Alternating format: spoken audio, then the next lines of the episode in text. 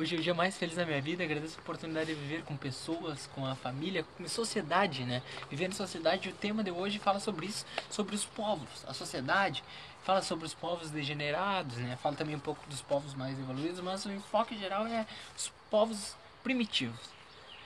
Ah, o Kardec pergunta: a história nos mostra que a multidão de povos que depois de abalos, né, lembra que no estudo anterior a gente falou da pandemia, que muitas vezes acontece algo ruim, né, que a gente interpreta como sendo ruim, mas que Deus manda aquilo para, né, ter um avanço da sociedade em geral, como a pandemia, né, aquilo ocasiona uma evolução da sociedade. Aí aqui ele, os espíritos respondem: quando a tua casa começa a ruir, tu derrubas, né, para reconstruir uma nova e mais forte. Então por isso que antes de acontecer uma evolução, aparece um caos, uma destruição, né? Porque as coisas estão se ajustando para evoluir, né? É que fala. O Kardec pergunta: Assim os homens mais civilizados foram selvagens e canibais? Né? Aí os espíritos falam: Tu mesmo foi. E mais de uma vez, né? Então a gente já teve lá. A gente, por isso que a gente nunca pode divulgar. A gente divulga às vezes uma pessoa por achar que ah, não, aquela pessoa fez tal coisa, nem sabe o que, que a gente às vezes fez. Né? Quando vê, a gente fez coisa muito pior, mil vezes pior, e tá falando. O progresso reunirá um dia né, todos os povos no seio de uma única nação. Né?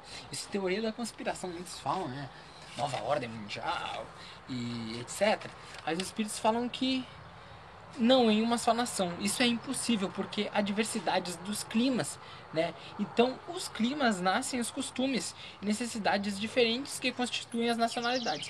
Achei interessante porque eu estudei isso no direito, lembra lá na aula de introdução ao direito, direito civil, que é fala sobre isso que os costumes eles têm uma algo às vezes a gente acha também que a nossa personalidade a nossa personalidade a gente nunca sabe que às vezes o quanto o meio nos influencia né às vezes você imagina no Nordeste tem uma cultura alimentar, né? Eles têm uma cultura, calor, praia. Nos Pampas Gaúchos, lá de onde eu vim, frio, frio. Você tem uma outra cultura, você não vai comer aqueles mesmos alimentos que você comia, né?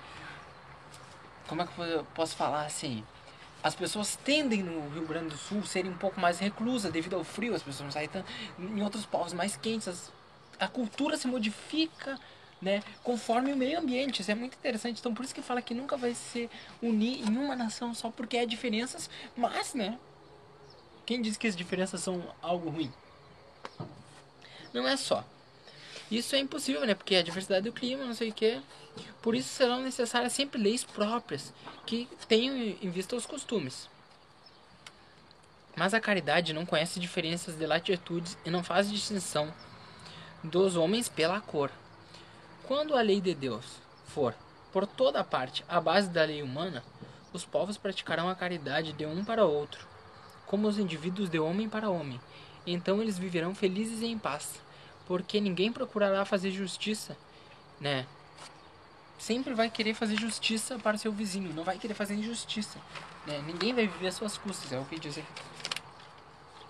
Fala também mais uma partezinha que fala, ele discorre, é um texto bem grandezinho assim, e aí discorre sobre isso aí fala sobre as, a importância da gente ter, né, saber que a gente é, tem várias reencarnações e fala sobre os povos que acreditam que a gente só tem uma vida. Muitas religiões acreditam nisso, né? E muitas também não. Muita gente às vezes pensa assim, a gente, por isso que eu digo, é importante saber que a cultura às vezes a gente vive isolado.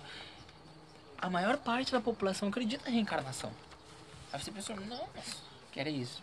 Nem eu conheço né, das pessoas que são religiosas, cinco são evangélicas, cinco são católicas e nenhuma espírita, uma espírita, digamos assim, não é nenhuma. Mas a gente tem que esquecer que no Oriente a cultura da reencarnação é muito mais difundida do que aqui, entendeu? O budismo, o hinduísmo, né? E a gente não, o Brasil não é o centro do universo, né? Então, e principalmente é do nosso planeta. Então, a maior parte do planeta tem outras crenças, né? E fala, né? Mas falando das religiões que acreditam em uma, né, uma unidade só de vida, né? Que a gente nasce, morre ou vai pro céu e o sistema da unidade das existências apresenta aqui uma dificuldade. Por esse sistema, há uma criada no momento do nascimento, né? Portanto, se um homem é mais avançado do que o outro, foi porque Deus criou para ele uma alma mais avançada. Alguém, um Einstein que nasceu super inteligente. Né? É isso que ele está falando. Por que esse favor?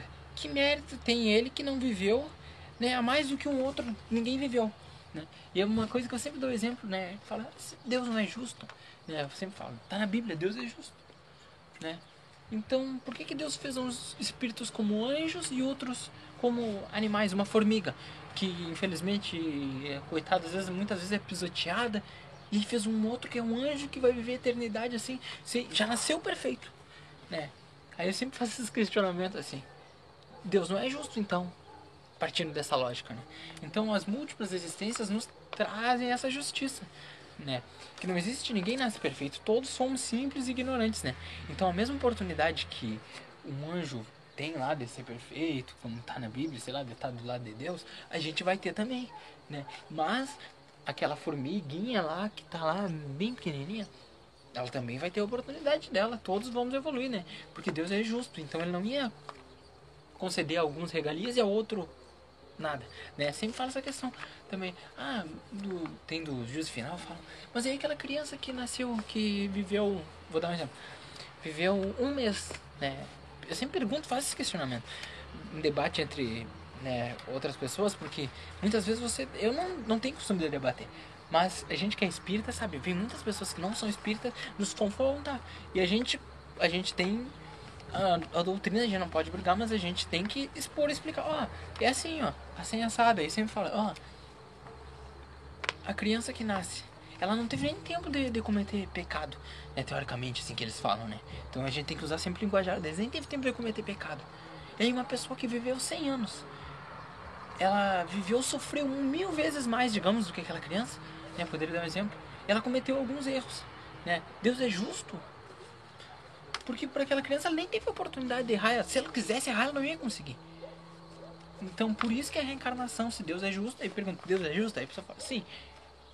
Então a reencarnação é a única explicação lógica para essa justiça de Deus, né? Dessa desigualdade. Que uns nascem com muitos, outros nascem com nada, um nascem deficiente, outros nascem super inteligentes, outros, mesmo que estudem, não conseguem aprender. A reencarnação nos explica isso e é a única solução lógica que a gente encontra, né? E que explica tudo. Quando você entende a reencarnação, você vê que tudo faz sentido no universo. Você pensa, nossa, né? Por isso que tal situação é como é, né? Tudo é perfeito. É isso, um grande abraço e fiquem com Deus.